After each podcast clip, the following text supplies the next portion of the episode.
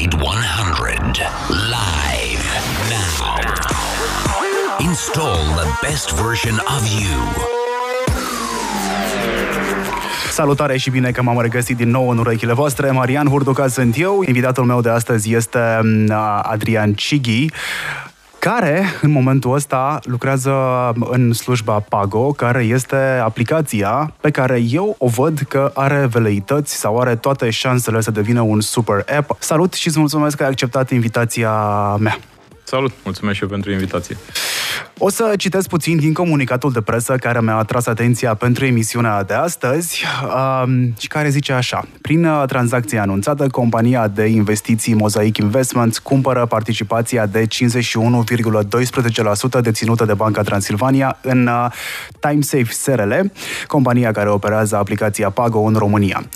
Acesta este primul pas pentru un proces prin care companiile care operează Pago în România, Polonia și Italia, subliniez uh, țările astea, vor fi consolidate sub o companie nouă care va primi și finanțarea necesară pentru accelerarea creșterii Pago, atât în România cât și în alte țări din Europa. După finalizarea acestui proces de consolidare, compania rezultată va fi evaluată la 10 milioane de euro.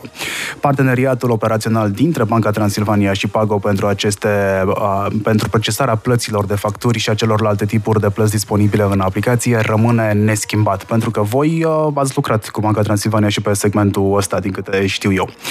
Da. Uh, Pago este lansată în 2017 uh, și cu ajutorul ei uh, s-au întâmplat cifrele pe care vi le-am spus mai uh, devreme. Se pot plăti prin Pago RCA-uri, uh, asigură de călătorie, se pot face transfer de bani în timp real în, din orice cont, nu contează unde este este contul ăla plasat și chiar se pot face donații către ONG-uri și cred că nu doar către ONG-uri, așa e? Cred că se pot face donații și către alte entități. Um, o să dezvoltăm uh, subiectul ăsta, dar nu înainte să vă zic că Mosaic Investment este o companie de investiții care a luat naștere în 2019 printr-un parteneriat dintre un antreprenor de succes, Sasha Dragic, un uh, veteran în ceea ce privește equity, uh, private equity mai exact, uh, Roland Haas și un uh, un alt uh, personaj, Vlad Bușilă, care are în spate foarte mulți investitori uh, privați, atât locali cât și uh, regionali.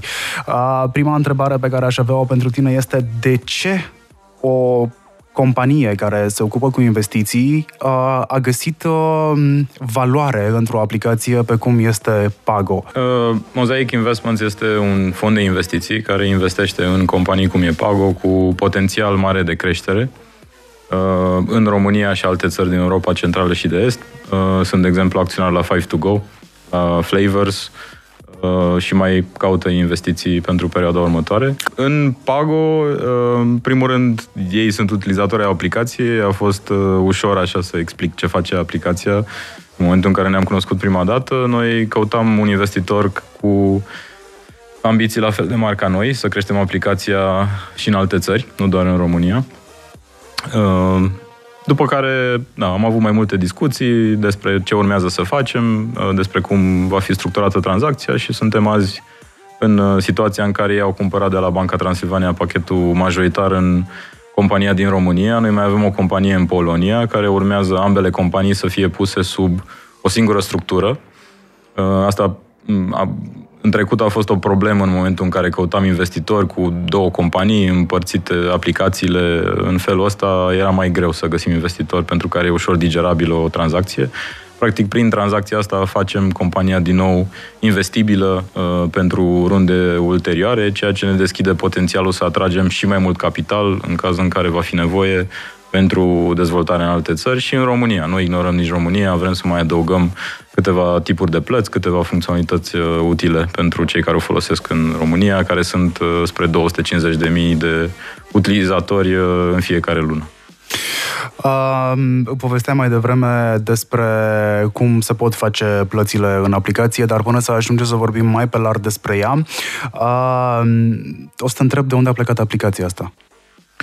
Uh, era o idee care o cam aveam de prin 2014-2015. A venit de la uh, o problemă personală când mă chinuiam să-mi plătesc facturile în fiecare lună. Aveam vreo 4-5 acasă, tocmai cumpărasem un apartament care era dat în chirie, mai trebuia încă vreo 4-5 acolo și era așa o bătaie de cap în fiecare lună să le găsesc. În primul rând, unele veneau pe mail, altele pe SMS, altele în poștă, să le centralizez, să văd uh, care uh, când are data scadentă, în ce ordine să le plătesc și așa mai departe. Și mă gândeam, băi, trebuie să fie o experiență mai simplă decât asta. Nu a fost momentul ăla în care am zis că o să fac eu aplicație. Aveam un job super ok, uh, dar momentul în care a început să prindă așa conturi ideea e când am aflat de la Mastercard în, pe la începutul lui 2016 că în România, la momentul respectiv, uh, peste 80% din plățile sau spre 80% din plățile de facturi se făceau cash. Ce trebuie să fac eu, ca persoană fizică, um, să fac o aplicație care să facă în România 10 milioane uh, în estimări? Uh, sunt mai multe modele de evaluare. Uh, la noi ce cred că a contat e în primul rând uh, numărul de utilizatori, veniturile pe care le generează compania și potențialul de dezvoltare internațională.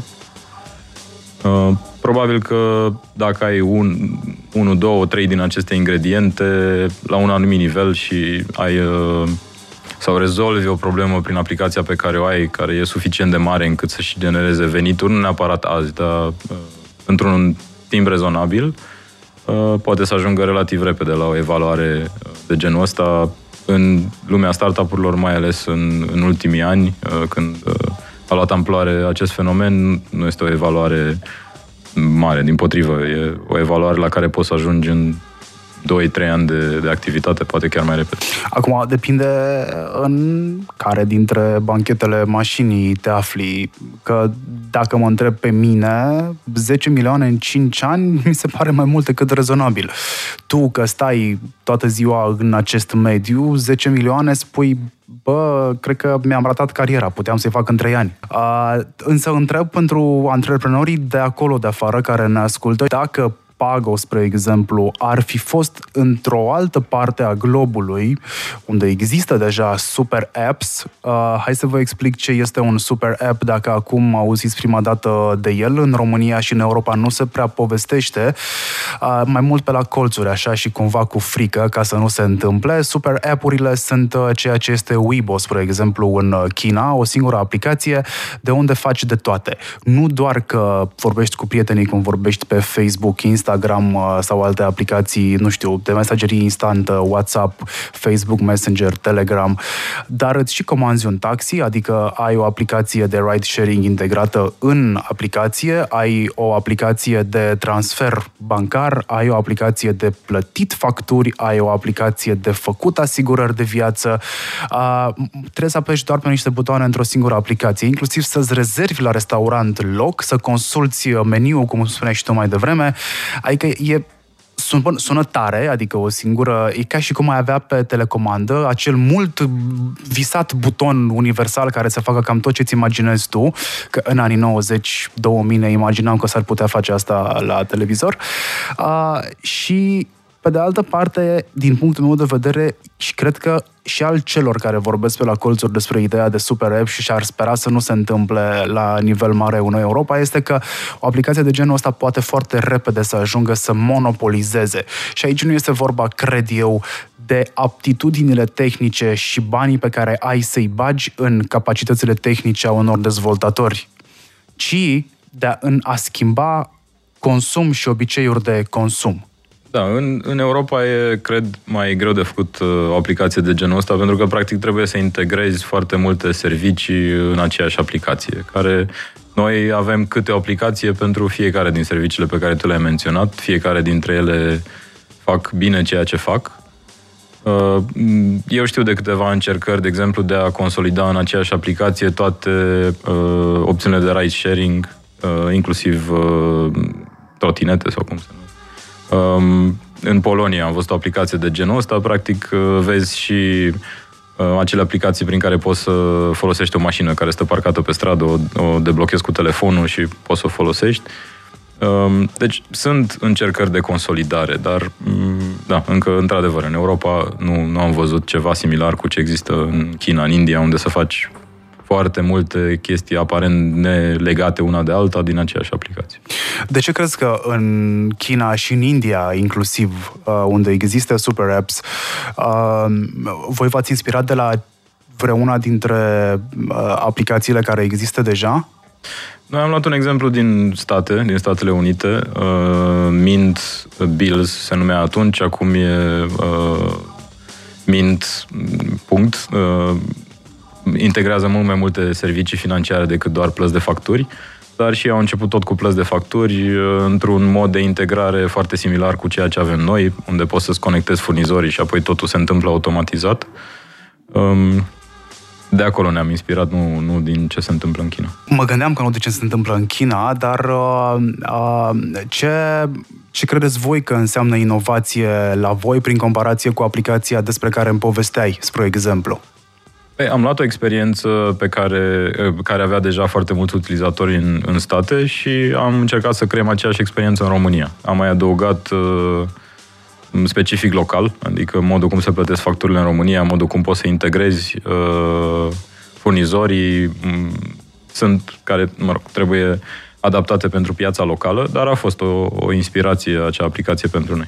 Ce e așa special în China de toată lumea vorbește despre piața din China și uh, câte aplicații sunt în China uh, mari Uh, despre care noi am putea să vorbim. Spre exemplu, acum, eu am zis Weibo că mi-e cel mai aproape, a plecat de la a fi rețea socială pentru, uh, pentru chinezi și a ajuns să fie o super aplicație super aplicație, nu doar socială.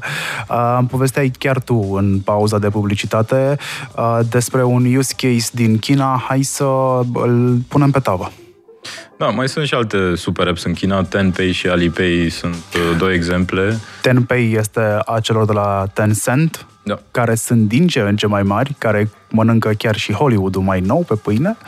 Uh, sunt mari în gaming. Uh, dacă o să fiți atenți la filme și la albumele de muzică care apar acum, o să vedeți că au sigla Tencent mai nou. Da, e practic un imperiu. Se implică în o grămadă de, de verticale, cum se numesc, într-o grămadă de sectoare care în alte țări sunt 10-15 uh, companii, se adună într-o singură companie. Probabil că acolo e, e mai ușor. Au, au acaparat inițial o cotă de piață foarte mare cu uh, un serviciu inițial care pentru fiecare a fost diferit. Uh, Tenpay vine din zona de gaming, din Tencent, care an la rândul au avut cele mai populare jocuri uh, din China și e o piață imensă, sau era până a început să se implice politic uh, în sectorul ăsta Partidul Comunist. Uh, Alipay a venit, cum spuneai, din zona Alibaba și ce înseamnă acest colos.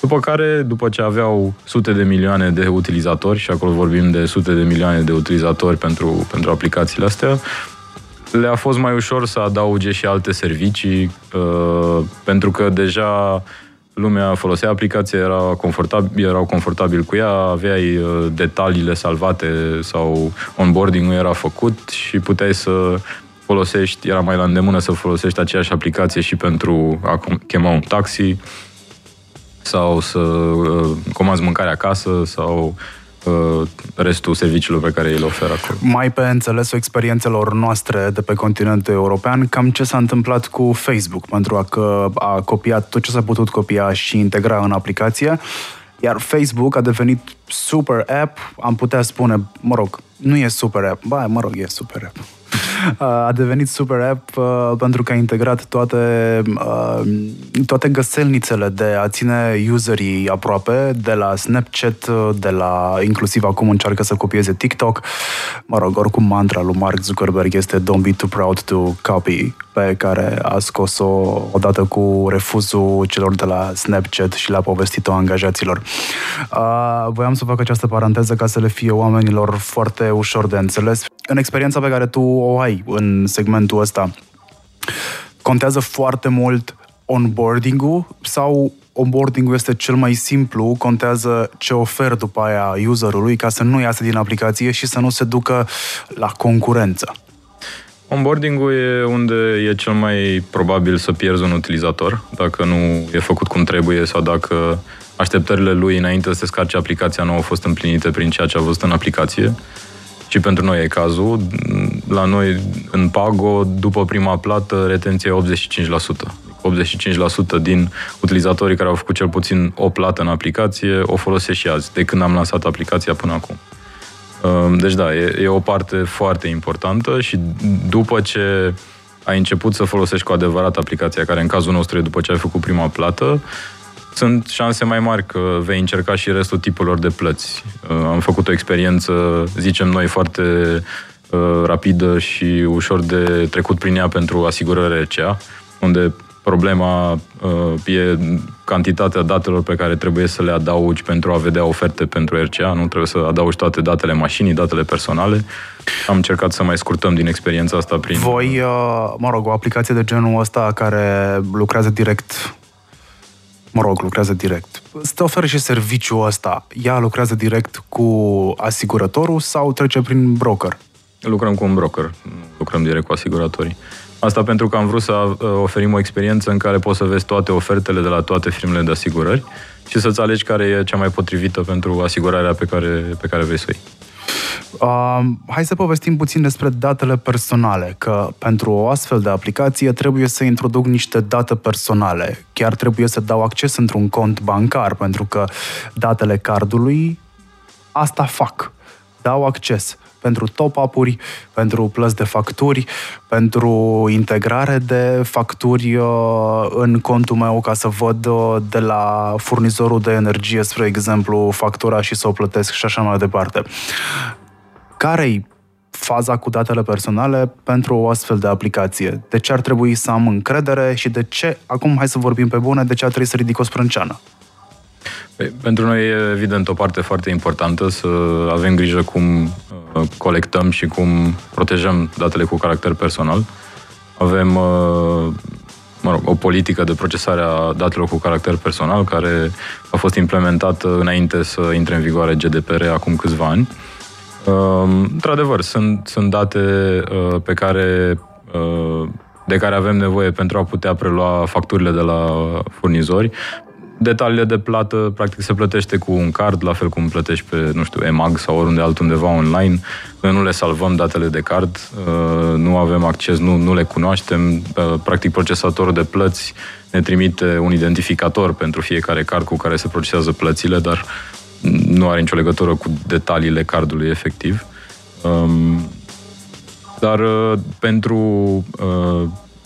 preluarea facturilor de la furnizorii de utilități. Avem integrări cu uh, furnizorii care, mă rog, au posibilitatea asta, sunt aproape uh, 400 de furnizori integrați în aplicație. Nu cu toți uh, avem posibilitatea să preluăm facturile automat, doar cu cei mai de nivel național, regional, care au, spre exemplu, o platformă online unde poți să-ți vezi facturile. Noi am integrat acea platformă în aplicație ci pui userul și parola din platforma online, după care cu o anumită frecvență noi uh, preluăm informațiile de la ei. Toate aceste date sunt păstrate în, în siguranță, am lucrat foarte mult la partea asta, avem uh, audituri de securitate de două ori pe an. Uh, chiar înainte de tranzacție am, am finalizat unul pentru a fi, a fi proaspăt finalizat. Da, e, o, e o zonă importantă care care trebuie să-i dai importanță când uh, faci o aplicație de genul ăsta, dar care nu uh, îți uh, îngrădește neapărat posibilitatea să dezvolți o aplicație. Trebuie să știi care sunt regulile, să le respecti și să oferi serviciu uh, atare. Crezi că um, există inovație în adevăratul sens al cuvântului în segmentul ăsta sau pur și simplu uh, în momentul ăsta ne uităm către lucruri facile pe care le putem interconecta și care să genereze o piață nouă. Pentru că mai devreme, când îmi povesteai tu despre aplicația din Polonia care încearcă sau încerca să integreze tot ce se poate închiria pentru mobilitate. Eu mă gândeam că atunci când uh, am testat prima mașină electrică și am avut-o la mine o săptămână și a fost prima mea experiență de genul ăsta, uh, primul lucru la care m-am gândit a fost de ce nu sunt toți furnizorii de energie electrică cu toate stațiile pe care le au într-o singură aplicație? Pentru că într-o săptămână, cred că mi-am făcut 5 conturi separate, am băgat datele cardului în 5 locuri separate și, băi, n-a fost deloc cel mai comod lucru pe care a trebuit să îl fac. Da, sunt multe sectoare care merg în direcția asta de consolidare a serviciilor oarecum din aceeași zonă într-o singură aplicație. În sectorul financiar e una, unul dintre, uh, una dintre direcțiile în care se merge să ai în același loc mai multe servicii sau preferabil toate serviciile financiare pe care le folosești. Uh, la fel și în zona asta de, de mobilitate, uh, Cred că se lucrează la o aplicație, cum, cum ziceai tu, în care E inevitabil, fie, n-ai cum, pentru că nu te poți descurca nici cum. E unul dintre principalele motive pentru care nu ți-ai lua odată ce te-ai gândit să îți iei, ai experimentat și ai văzut că, bă, nu, nu cred că vreau asta. Da, și e mult mai uh, la îndemână, mult mai ușor de utilizat, nu mai stai cu mai multe aplicații și, cum ziceai, schimbi între ele în funcție de, nu știu, ora din zi sau localitatea în care ești ca să-ți încași mașina electrică. Uh, într-o anumită măsură, cam asta facem și noi cu Pago. Am adus toți furnizorii uh, din România, cam ăștia sunt toți 400, se mai adaugă din când în când câte unul nou. Avem opțiunea asta în aplicație. Dacă e un furnizor de la care primești facturi și nu e acolo, poți să trimiți o solicitare și în două, trei zile îi adăugăm. Practic așa am ajuns la lista asta așa cuprinzătoare de, Dar cum de servicii. se face integrarea asta atât de repede? Uh, avem nevoie de informații despre uh, cum arată facturile, ce, ce informații sunt în codul de bare, pentru că cea mai uh, simplă, să, să spunem, metodă de a uh, face o plată e prin scanarea codului de bare de pe factură și avem nevoie de uh, informațiile unde trimitem banii, unde direcționăm banii în momentul în care un utilizator plătește. După care trecem la uh, pasul următor, în care uh, încercăm o, o integrare uh, prin care să putem să preluăm automat facturile. În cazul ăsta căutăm dacă există o platformă on- online sau dacă acel furnizor are uh, un API, un serviciu prin care facturile se pot uh, prelua automat uh, în aplicație și facem și integrarea asta. Asta durează mai mult, nu durează două, trei zile, e un, un proces puțin mai lung. Uite o întrebare. De ce aș opta pentru o aplicație de genul ăsta versus direct debit? E o întrebare pe care ți-am adresat-o și eu de altfel în, uh, în momentul în care ai venit în, uh, în radio. Uh, userul spune că, mă rog, ascultătorul nostru care este din UK în momentul ăsta spune că nu m-a mai plătit o factură manual de vreo 15 ani. Mă identific cu uh, comportamentul ăsta, uh, dar de ce aș alege o aplicație de plăți versus direct debit? Da, în România, direct debit e folosit de undeva la, sau pentru a plăti undeva la 4% din facturile plătite în România. Um, principalul motiv pe care am reușit noi să-l identificăm, am văzut câteva studii făcute de Visa și Mastercard care își puneau aceeași întrebare, e că cu direct debit nu ai același control. Cu direct debit permiți Uh, băncii sau furnizorilor să decidă momentul în care se plătește o factură, care s-ar putea să nu fie cel mai potrivit, s-ar putea să vrei să folosești banii aia pentru altceva, mai ales în perioada asta în care vin facturile astea enorme de la energie electrică și gaze naturale. Cu astea știi ce vrei e... să faci, să le amâni cât mai mult. Exact. Um, da, s-ar putea să... Sunt unele bănci, destul de multe, din păcate, care în momentul în care nu au reușit să proceseze o plată pentru că nu era disponibil în cont, nu și anunță clienții și ai surprize că se taie serviciile sau primești notificări de la furnizori că, că nu sunt facturile plătite. Uh, deci, în principal, e vorba de, de control. Să controlezi tu momentul în care se fac plățile. Avem și noi o, o opțiune în Pago, se numește plăți automate, unde funcționează exact la fel ca direct debit, în sensul că se fac plățile într-o zi pe care tu o alegi, nu într-o zi pe care o alege furnizorul sau banca Uh, poți să pornești și să oprești cu un singur buton în aplicație. Direct debit, ca să-l activezi, sunt unele bănci care au uh, în aplicație sau online serviciul ăsta, la alte bănci trebuie să mergi fizic să semnezi un uh, contract sau poate mai multe. La fel, cu opritul direct debitului e din nou puțină bătaie de cap la bănci. Da, e un serviciu pe care îl oferim și noi, doar că știi uh, și ce plătești, vezi facturile în continuare în aplicație, primești notificare în momentul în care s-au plătit automat. E, e, e destul de popular în Pago. Uh, undeva la uh, 15% din plăți se fac uh, ca plăți automate în aplicație. Noi avem uh, un proiect în Upgrade 100, se numește IQ Digital. Voi puteți să-l vizitați uh, pe iqdigital.ro, care în momentul de față este singura resursă pentru antreprenorii din România, cei care au IMM-uri și știu că trebuie să facă transformare digitală în departamentele lor și apoi după aia în toată compania, pot să-și ia informații de acolo, informații pe care le pot transforma foarte repede în use case-uri și să le aplice la ei în uh, companie. Crezi că Pago face parte din ecosistemul ăsta de transformare digitală? Uh, păi având în vedere acel 80% de plăți de facturi care se făceau cu cash în 2015 și contribuția noastră la trecerea înspre alte tipuri de plăți. Uh, între timp a mai scăzut acel procent, e mai spre 65-60%. Uh, da, cred că avem și noi o mică contribuție aici. Noi asta încercăm să facem până la urmă, să aducem într-o singură aplicație niște procese repetitive care altfel îți mănâncă timp și poate și nervi din când în când și să le rezolvi simplu în câteva secunde și să petrești timpul făcând altceva, nu să-ți bați capul cu plăți de facturi, de RCA, de reîncărcări de credit și uh, restul ce e disponibil în aplicație. O aplicație care tinde să devină super app are niște mecanisme în spate care trebuie învârtite. Care este mecanismul pe care îl vezi tu viabil pentru o piață din România hai, să mergem către Europa de Est, care vrea să ajungă cât mai mare și se duce și către Europa de uh, Vest. Că sunt convins că sunt niște pași pe care i-ați uh, parcurs, ați făcut foarte mult trial and error, poți să-mi spui și ce n-a ieșit și ce era aproape să iasă și n-a ieșit. Da, cu aplicația din România am muncit foarte mult să ajungem la lista asta așa lungă de furnizori. Uh, practic asta e utilitatea cea mai mare a aplicației, că îi găsești pe toți acolo, indiferent unde locuiești în, țară. Asta, uh, asta a fost principala uh, provocare, ca să zic așa, în primii ani. După care să facem conexiunile cu furnizorii să funcționeze cât mai bine și să nu genereze probleme, să nu, să nu fie facturi care nu se preiau, chestii de genul ăsta, plăți făcute în altă parte care Uh, care nu se văd în aplicație.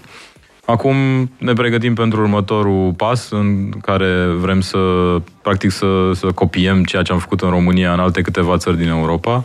Pentru asta am identificat țări în care uh, direct debit, despre care vorbeam mai devreme, e la fel de nepopular ca în România, sau nu chiar la fel de nepopular, dar nu e, nu e popular. Deci sunt uh, Uh, e, e, o, e o parte foarte mare din facturi care se plătesc în continuare uh, manual și e o bătaie de cap.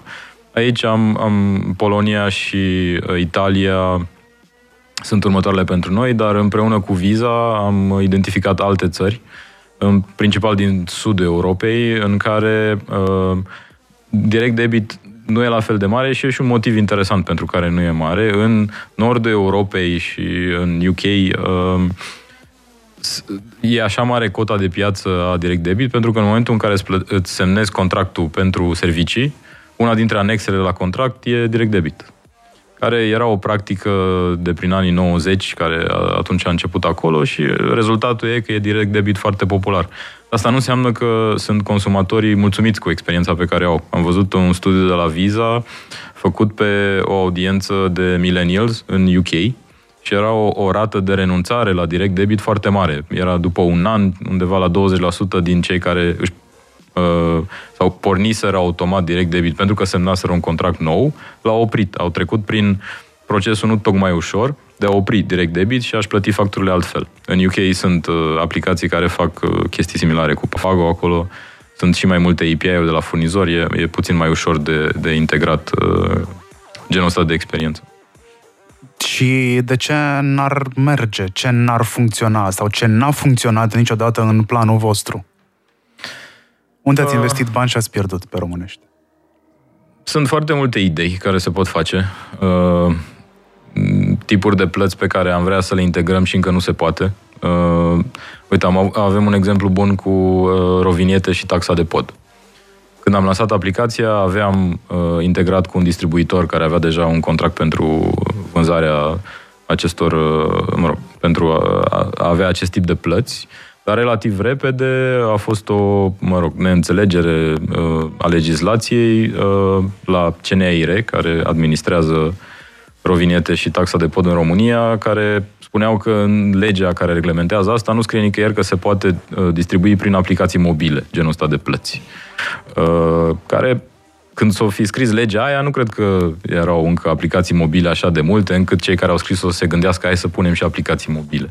Și din motivul ăsta noi am fost forțați să scoatem serviciul din aplicație și încă azi nu am reușit să până azi nu am reușit să-l adăugăm. Dar Acum... Uh, dacă îl cumperi de pe un site.ro, E ok, aia nu e aplicație? Da, acolo e ok, în aplicație nu e ok. Și a fost un episod și mai interesant. Păi și dacă îi dau add to home screen și l-am transformat în aplicație, mă rog, o interfață către aplicație, dar legea nu spune că pot să-l folosesc așa. Da, cred că asta ar fi un hack cu care ai putea să faci chestia asta, dar până la urmă e tot un site în care trebuie să adaugi datele mașinii de fiecare dată, trebuie să treci prin procesul mai greu. Bine, asta este o neînțelegere a tehnologiei, că până la urmă e suficient să înțelegi cum funcționează un site, că nu e nicio diferență între Uh, modul de funcționare din punct de vedere tehnic al unui telefon care sună la destinatar.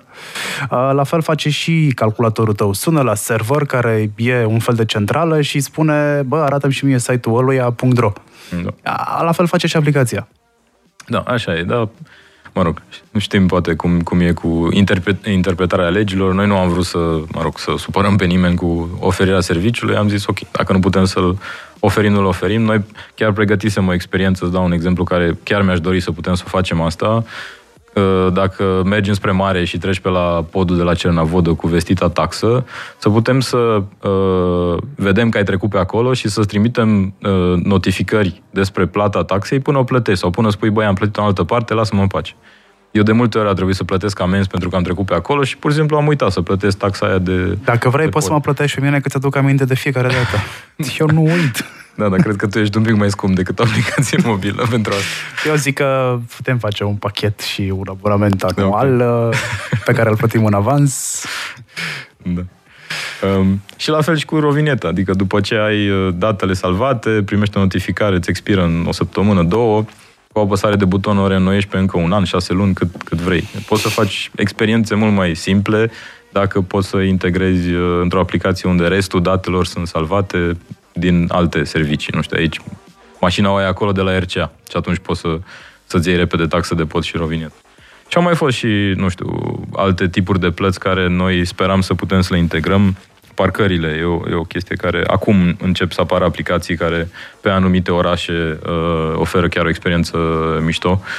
Doamne, uh, SMS-urile alea. Da, nu era cea mai bună, nu? Acum cu, cu aplicațiile care, care există, începe să meargă în direcția, în direcția care trebuie, dar Să-ți din nou, spun cum am făcut multe... eu cu aplicațiile?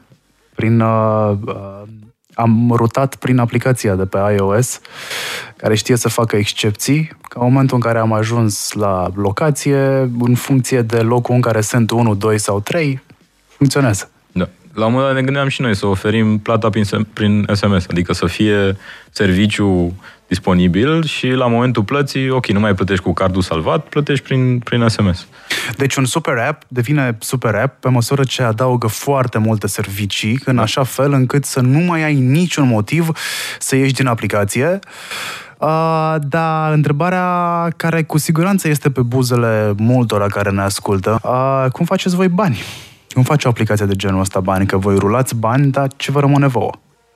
Uh, Sursa principală e, sunt abonamentele din aplicație. Uh, aplicație pentru plăți de facturi complet gratuită până la 4 plăți de facturi pe lună, după care uh, ai nevoie de un abonament între 5 și 8 facturi, e în jur de 1 euro, uh, și 9 facturi sau mai multe, fără a mai exista o limită, în jur de 3 euro. Câte facturi plătește un român uh, în medie pe lună?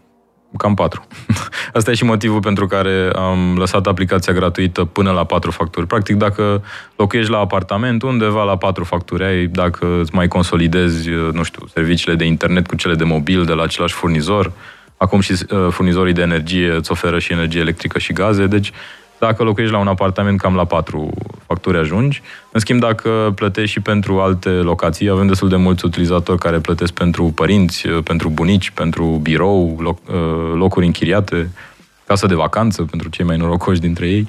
Uh, și atunci depășești acest număr de, de facturi sau dacă locuiești la o casă unde, de exemplu, apa gunoiul și, nu știu, serviciile comune vin poate pe trei facturi diferite, nu vin pe factura de întreținere care vine la bloc. Și atunci ai nevoie de, de un abonament în aplicație. Asta e undeva la jumate din venituri.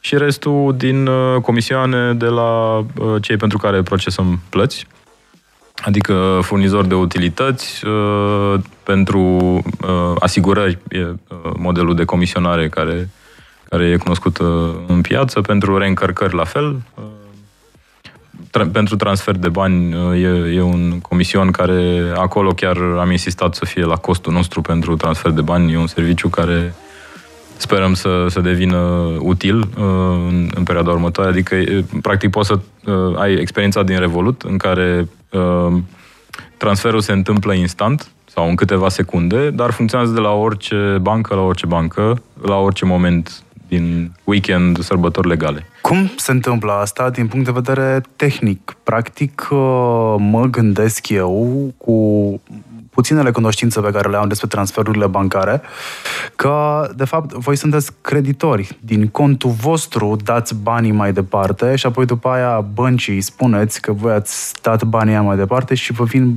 vouă bani în cont de la bancă?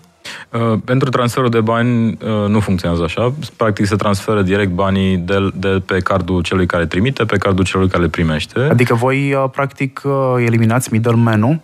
Uh, într-o, da, într-o oarecare măsură. Folosim niște servicii dezvoltate de Visa și Mastercard care uh, oarecum garantează bonitatea tranzacției. În momentul în care prin sistemele pe care noi le folosim pentru a procesa tranzacția, se confirmă că de pe cardul care trimite banii sunt acolo și au fost trimiși, e o garanție că ajung la destinație, nu, nu mai trebuie să stăm... Practic, banii se decontează tot mai târziu, dar pe cardul unde au fost trimiși pot fi folosiți în câteva secunde.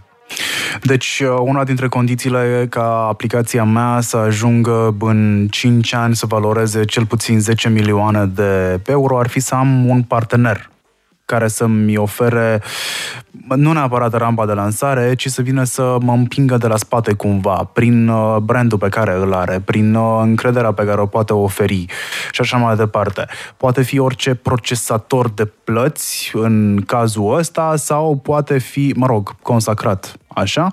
Uh, și, mă rog, cred că la voi e mai mult un parteneriat strategic, că dacă stau să mă gândesc la planurile pe care le aveți pentru viitorul apropiat și chiar îndepărtat, ai nevoie de un procesator internațional de plăți, care cunoaște piață, care are până la urmă interes să-și scoată uh, la rândul lui comisioanele din plățile respective. Uh, dar dacă revin la ideea de la început, sunt la început de drum și am o aplicație pe care eu o văd ca fiind potențială super app pe un anumit segment, ce mai trebuie să fac pe lângă faptul că îmi iau, uh, uh, îmi iau partenerii ăștia pe lângă mine strategici? Da, pentru noi parteneriatul și cu Banca Transilvania, inițial cu Mastercard, acum cu Visa, uh, au fost vitale pentru dezvoltarea aplicației. Fără ei, probabil că nu exista aplicația azi. Um, noi atunci, oarecum am avut și norocul să, să fie un context în care și pentru ei era o prioritate ceea ce făceam noi. Uh, dar, uh, în același timp, ecosistemul de startup-uri nu era la fel de avansat cum e acum. Uh, Stai puțin, la noi în România există da. un sistem de Ok. Da, avansat? Un, nu știu cât e de avansat, dar e mai avansat decât în 2016, cu siguranță. Atunci nu prea se vorbea de acceleratoare, de VC-uri care se investească în startup-uri, cel puțin nu locale, uh, și visiurile de afară se uitau uh, mai puțin la România. Acum avem acceleratoare susținute inclusiv de branduri mari, uh, avem trei sau patru VC-uri, avem și o platformă unde se listează startup-uri și pot să investească și persoane fizice. Uh, deci e mai ușor să, primul rând, să testezi o idee. Sunt o grămadă de tool prin care poți să testezi o idee înainte să investești o avere în ceva care poate nu are potențial.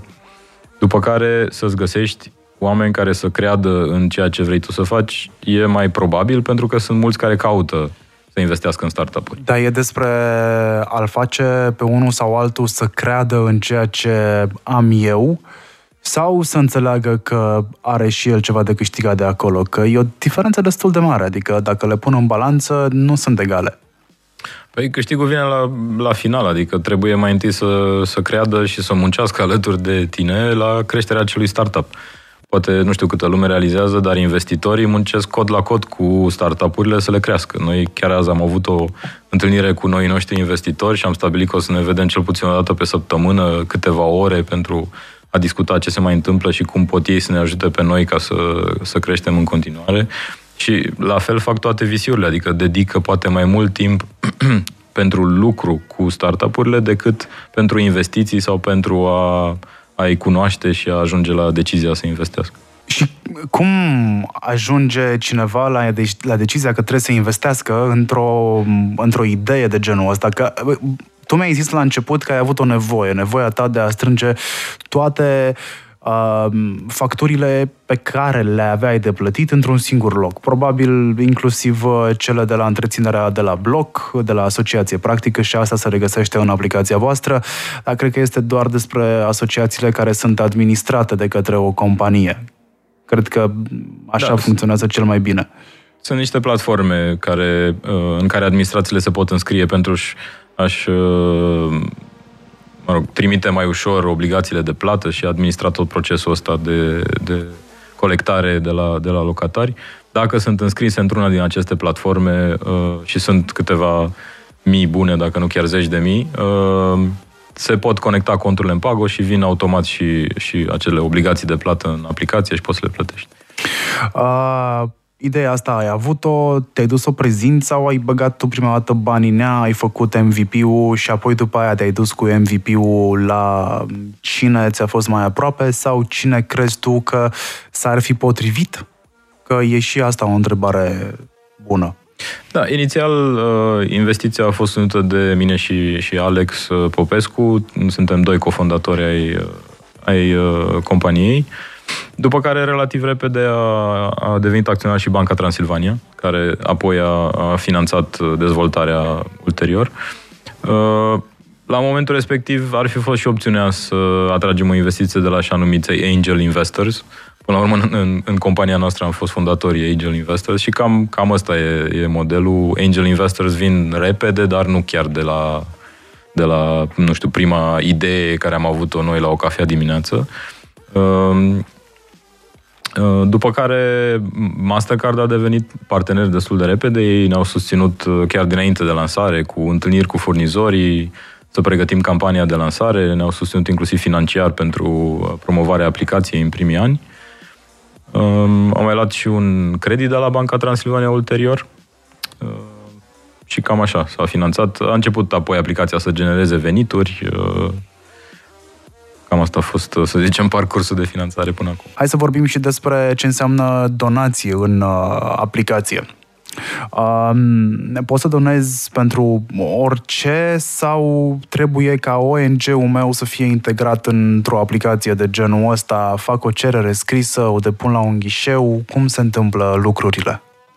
Adică no, eu văd foarte mare potențial aici. Avem uh, în aplicație 15 ONG-uri către, către care se pot face donații. Uh, au fost selectate în urma unui proces prin care inițial ONG-urile au aplicat pentru a fi în aplicație. Cred că au fost peste 100 de aplicații. După care am făcut uh, noi o selecție preliminară cu un juriu uh, format din uh, mă rog, mai multe persoane care înțeleg sectorul ăsta. Au fost și de la Banca Transilvania și de la de la Visa, după care ultima etapă, ca să ajungem la cei 15, a fost un vot public, utilizatorii Pago sau oricine putea să voteze pe site-ul donează.pago.ro și am ajuns la aceste 15 ONG-uri. Intenția noastră era să ne asigurăm că sunt ONG-uri care într-adevăr fac o diferență prin ceea ce fac și că banii care se donează chiar ajung către cauzele uh, care ei le susțin. Noi am identificat asta ca fiind o barieră pentru cei care vor să doneze către cauze. Uh, erau uh, îngrijorați sau credeau că, uite, eu donez aici, dar banii mei nu se folosesc pentru cauza respectivă. Și noi, prin acest proces de selecție și prin research-ul pe care l-am făcut despre ONG-uri, ne-am asigurat că am ales ONG-uri care chiar merită să fie susținute. Um, am avut două ediții de genul ăsta, acum e uh, practic finalizată a doua ediție și urmează să, să vedem ce facem mai departe cu funcționalitatea asta. Și aici se pot face plăți recurente? Uh, da, poți să activezi o donație recurentă, respectiv lunar, uh, în aceea zi se procesează automat o plată sau o singură donație care s-a făcut odată și nu, nu se mai procesează și mai târziu. Ce faci cu un om care nu are încredere în nimic altceva decât faptul că vede banii ăia în mână când plătește facturile? Face parte din targetul vostru extins sau nu crezi că este vreo șansă de uh, educare digitală, mă rog, educare digitală sună, mă rog, de inducerea skillurilor digitale? Eu cred că avem destul de mulți uh, utilizatori care au făcut din Pago prima lor plată dintr-o aplicație sau poate chiar prima plată online. Avem uh, un serviciu de relația cu clienții, un chat în aplicație unde utilizatorii ne pot scrie oricând au o problemă sau se întâmplă ceva sau nu înțeleg uh, ceva din funcționarea aplicației, unde uneori primim întrebări de genul ce date vreți de pe card, ce numere vreți să pun de pe card. Deci, din întrebare e evident că e o, e o experiență nouă pentru ei. Um, dar, într-adevăr, e, e mai greu să, să convingi pe, pe cineva care e, e obișnuit cu experiența asta sau, mă rog, ține foarte mult la plata cu cash sau are, crede că doar dacă se plătește cu cash se va plăti factura. Paradoxal, durează mai mult să se plătească factura dacă o plătești cash decât dacă o plătești din Pago. Da, dar ai chitanța aia în mână și dovedești cum că ai uh, plătit-o. Suntem cam aproape de final. Hai să terminăm uh, ideea cu încrederea pe care ar trebui să o însufli în cineva ca să folosească o aplicație, o, un daily driver. da. Um, păi, cred că volumul de tranzacții și, și valoarea tranzacțiilor procesate până acum e o garanție că se întâmplă lucrurile așa cum trebuie. Uh, am depășit 10 milioane de plăți de facturi procesate până acum. Uh, e undeva spre 500.000 de plăți procesate pe lună. Uh, acum, aplicația funcționează. Treaba noastră e să o promovăm și să ajungă, nu știu, cât mai mulți utilizatori să o încerce, pentru că după ce o încearcă, din ce vedem, o folosesc. Doar partea asta de încercat e mai recunosc, că, recunosc un pattern, un model de business. Am lucrat destul de multă vreme cu industria de mm, evenimente, procesare de bilete, plăți și așa mai departe. Uh, și în industria aia se face inclusiv white label, adică dacă tu evenimentul vrei să vinzi la tine pe site, uh, eu pot să-ți dau din platforma mea API-ul și așa mai departe, îl instalez la tine, Uh, practic vinzi la tine, dar vinzi prin mine, cumva. Uh-huh. Voi aveți capacitatea de a face white labeling? Da, chiar am pornit în noiembrie anul trecut uh, un proiect cu Banca Transilvania. Uh, practic ai acces la experiența Pago, adică vin facturile automat, le vezi pe toate într-un singur loc, poți să le plătești, vezi istoricul de plăți în aplicația BTPI de la Banca Transilvania, care recent a, a anunțat banca, au depășit 2 milioane de utilizatori. Cred că e una dintre cele mai mari aplicații din România în acest moment. E o secțiune care se numește Plus Facturi, unde funcționează m, aproape identic cu Pago, doar că e, mă rog, în culorile aplicației uh, BT și branduit BT. Dar în spate e un serviciu pe care uh, noi îl furnizăm Băncii Transilvania, prin care uh, se preiau facturile, se afișează în aplicație, se procesează o parte dintre plăți uh, cu furnizorii cu care Banca Transilvania nu are contracte. Uh, deci, uh, da, e, e un model care... Uh, asta a fost prima integrare cu Banca Transilvania în România și ne uităm să, să îl aplicăm și în alte țări. Deja am început să, să căutăm bănci cu care am putea să colaborăm în Polonia și, și în Italia, unde urmează să lansăm aplicația anul ăsta oficial. Uh, e, e un model pe care am vrea să-l avem mai repede decât mai târziu. Adică mm, tot anul ăsta, dacă reușim să găsim un partener. Am povestit mai devreme despre, ok, de ce aș alege o aplicație de genul ăsta și de ce nu aș merge către debit direct, dar de ce mai am nevoie de încă o aplicație de plătit? Că pot să fac asta și din nu din contul bancar, ci pot să fac din aplicația băncii pe care o folosesc, spre exemplu. E experiența puțin diferită. În aplicația băncii, în continuare, ai nevoie să ai facturile la îndemână, să știi cât ai de plătit, trebuie introdus cel puțin suma în momentul plății. Într-adevăr, sunt acele șabloane care poți să ți le faci în aplicațiile băncilor, în care se salvează o parte din detalii, contul către care trebuie să meargă banii, eventual și codul de client sau un, un identificator. Dar uh, tot rămâne o parte destul de mare manuală, adică cum spuneam, partea asta de, de uh, adăugat uh, valoarea plății, trebuie să știi ce s-a plătit, ce nu s-a plătit, unde sunt facturile, stai că n-a venit luna asta, mi-au trimis-o pe SMS, nu mai găsesc SMS-ul, rămâne muncă manuală. Uh, în Pago totul vine automat și poți să, poți să rezolvi totul foarte repede. Chiar avem uh, un record care încă n-a reușit nimeni să-l, să-l doboare, din 2018 cred că stă în picioare. Avem un utilizator care a plătit 33 uh, de facturi în 28 de secunde. Chiar am măsurat din momentul în care a deschis aplicația până când toate plățile, cele 33 au fost procesate și confirmate, a trecut 28 de secunde. Adică poți să plătești foarte repede o grămadă de facturi după ce ți-ai conectat uh, furnizorii și locațiile care, pentru care vrei să faci plăți. Hai să trecem la chestii de Q&A. Care e cel mai prost sfat pe care l-ai primit de când uh, ești antreprenor? Uh, să adaugi cât mai multe servicii repede, fără să încerci să testezi dacă chiar funcționează sau nu. Adică primim, primim foarte multe sugestii pentru ce am putea să facem cu aplicația, care multe dintre ele sunt care mi-aș, mi-aș dori să le putem oferi, pentru că sunt uh, interesante, doar că nu avem timp să le facem pe toate și atunci dacă ne împărțim în, în 10 locuri, nu mai facem nimic ca lumea.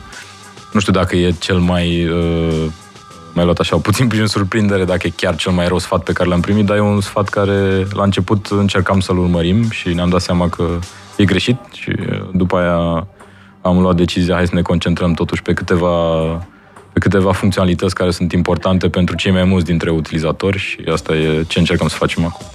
Zim cel mai bun sfat de business pe care l-ai primit pentru un startup. Uh, asta e, e mai simplu. uh, Fă bani. Să, da, e și asta un sfat bun, dar cel mai, așa, care mi-a schimbat mie perspectiva a fost să te uiți la KPI-urile oamenilor cu care lucrezi.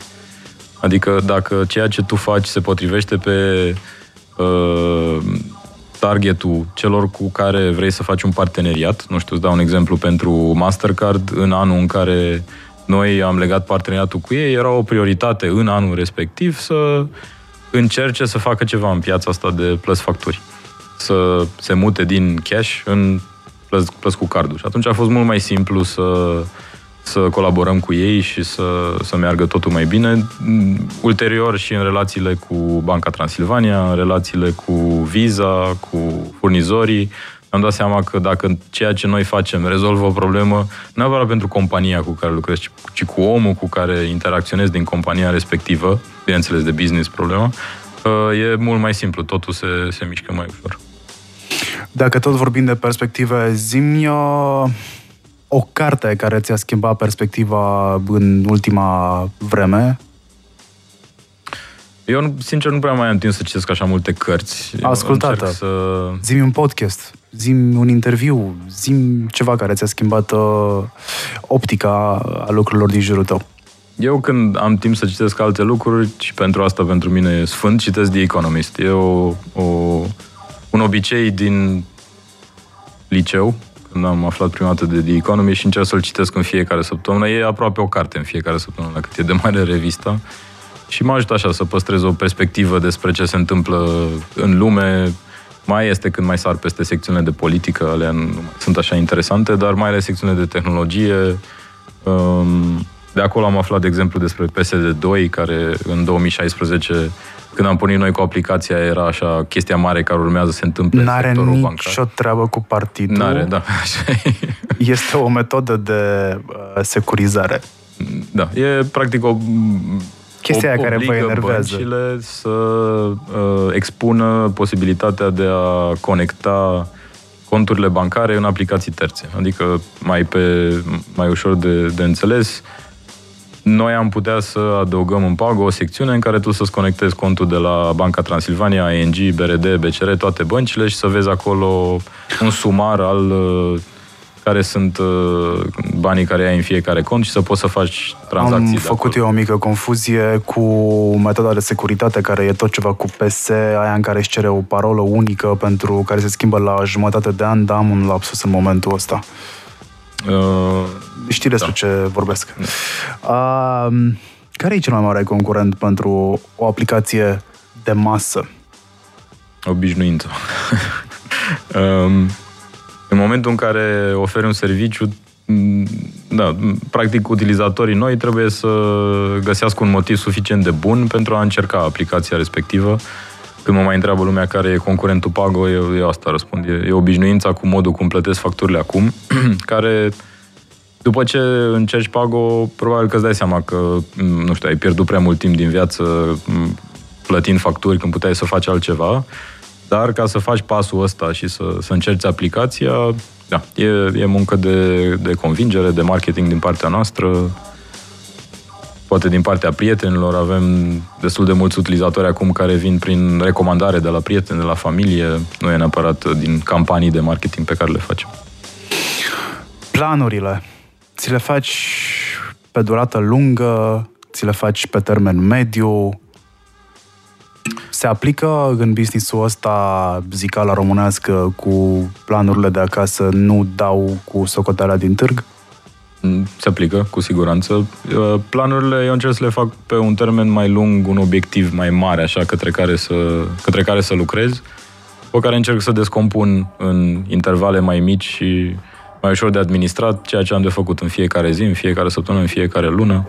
Asta e un model care mm, îl folosesc de prin facultate, anul întâi de facultate, când, sau anul doi, când m-am decis că vreau să merg înspre o carieră în finanțe, eu asta am făcut înainte de, de Pago.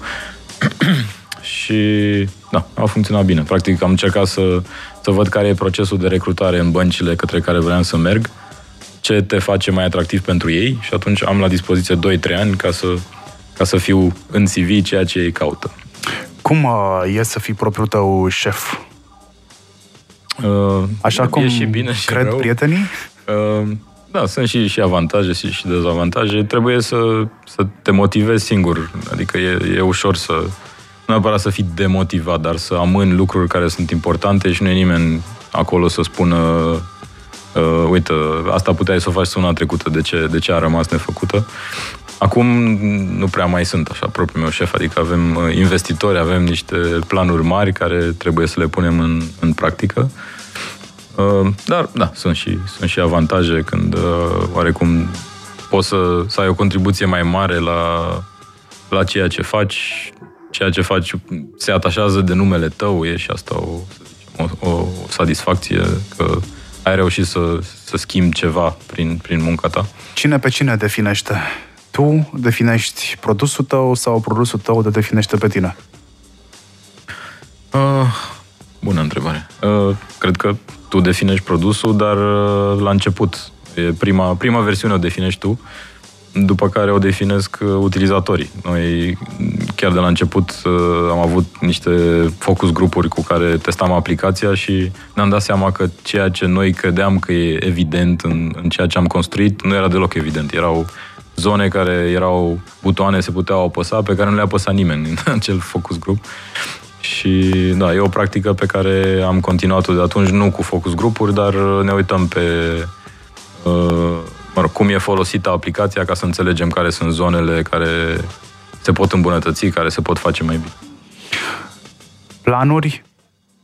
Exit? Uh, nu, exit nu. Deocamdată trebuie să mai creștem aplicația și în România și în alte câteva țări.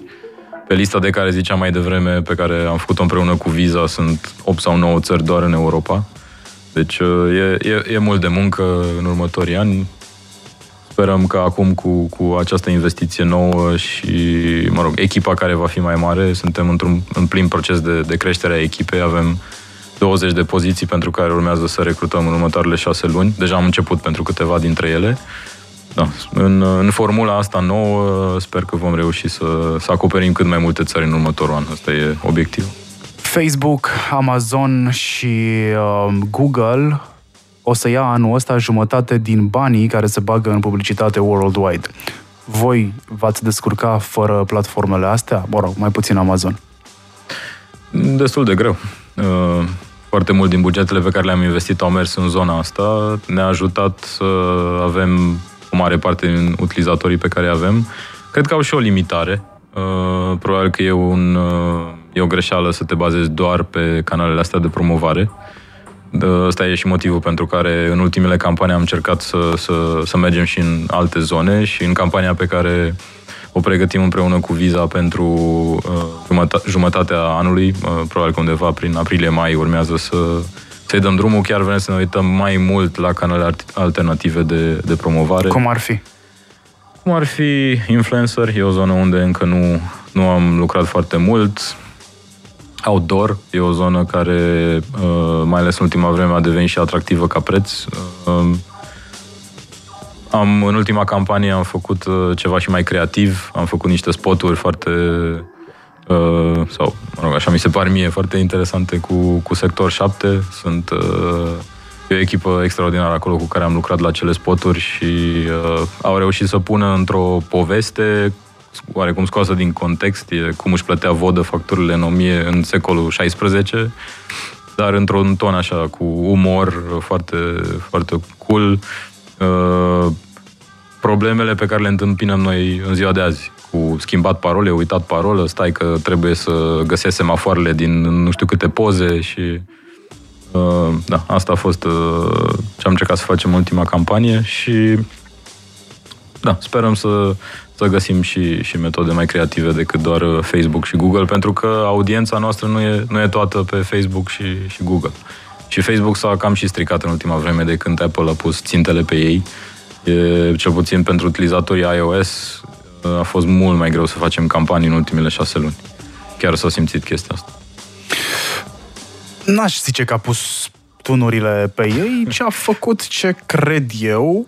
Acum și ca professional mă interesează foarte mult segmentul etic din orice înseamnă professional.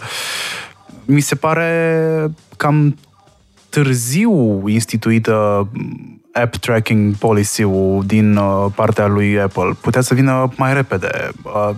Uh, chiar nu înțeleg de ce n-au făcut-o, pentru că problema lor cu privacy-ul e de pe vremea lui Steve Jobs. Doar că, într-adevăr, cred că, știi cum e, îți dau un device, joacă-te frumos cu el, dacă îmi văd că sar calul și uh, mi-afectez mie end user-ul până la urmă, de care și eu depind, chiar dacă nu sunt în business cu date, o să-ți dau peste degete. Ceea da. ce a făcut Apple cu toată lumea până la urmă și uite că trendul e inclusiv pentru Google uh, să își modifice în structura de advertising, practic, the money maker, uh, cam tot ce se întâmplă în momentul ăsta. Trebuie să vină doar unul, să dea peste degețele și lucrurile se pot uh, schimba. Acum că Facebook s-a stricat, că nu s-a stricat, eu cred că e vorba despre ceea ce urmărești. Social media este fix ceea ce urmărești. Că algoritmul favorizează ceva ce n-aș vrea să urmăresc, că asta este discutabil. Eu ți-am tot pus întrebări. Ai tu vreo întrebare pentru mine? E șansa ta acum. Uh, folosești Pago? Uh, nu folosesc Pago. De ce? Convingem-o să folosesc Pago. Păi, uh, ziceai că folosești direct debit, nu? folosesc direct debit, folosesc aplicațiile, folosesc, uh, nu știu, dacă, spre exemplu, trebuie să-mi plătesc telefonul și mă duc în mall și văd, uh, cum îi spune, uh, operatorul deschis, mă duc și dau cu ceasul. Ok. Și cam cât timp îți ia așa în fiecare lună tot procesul ăsta? N-am calculat absolut niciodată. Mai mult de 10 secunde? La cât de bine mă mișc, nu cred că mi-a mai mult de 10 secunde. Mm. În cazul ăsta e, e mai greu de convins, dar uh, în Pago uh, cam atât ți-ar Practic lua. te lupți în dar momentul mers, ăsta. mersul ăla până la mall, eu zic că ți-a mai mult. Dar nu mă duc la mall doar Da. pentru asta, să ne înțelegem. Cum spunea și ascultătorul de mai devreme, nu mai știu cum arată o factură. Mă rog, știu cum arată o factură fizică, că există furnizori care insistă să trimită în continuare facturi fizice, uh, dar te lupți cu obișnuința. Uh, sunt un tester, în schimb, foarte bun și uh, am aplicația voastră pe telefon, deci uh, înseamnă că o să încep să fac plăți de luna asta cu uh, ce aveți voi. Uh, Marian Hurduca sunt eu, vă mulțumesc tuturor, îți mulțumesc ție, Adrian, că ai fost alături uh, de mine și că ai purtat o conversație interesantă pentru mine și pentru ascultătorii noștri și dovadă pentru asta stau uh, mesajele pe care le-am primit. Adrian Cighi este alături de mine, CEO și cofondator Pago, care a lucrat în investment management în București, în Cluj și Londra și în companii precum Goldman Sachs, Lehman Brothers, BT Asset uh, Management, Franklin Templeton și a fost uh, în diferite consilii de administrații prin fondul uh, proprietatea. Îți mulțumesc foarte mult încă o dată și să ne auzim cu bine la noua campanie, să-mi spui și mie cum funcționează lucrurile. Acestea fiind zise, o seară mișto vă doresc. Upgrade 100. Warning The upgrade of your 100% potential is in progress. Do not disconnect. I repeat, do not disconnect.